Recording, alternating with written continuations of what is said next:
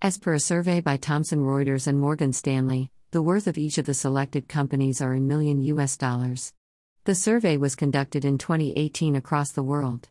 The sector is captured by well known technological companies. The survey result shows the market cap value of the autonomous vehicle. In my opinion, it is a good amalgamation of various tech players and leaders from their chosen niche zone, but also the best way of analyzing the scenario is the experience and knowledge. Each company is able to accumulate and present it in the autonomous vehicles market. How there can be an exchange of knowledge and experience among each of the industry players.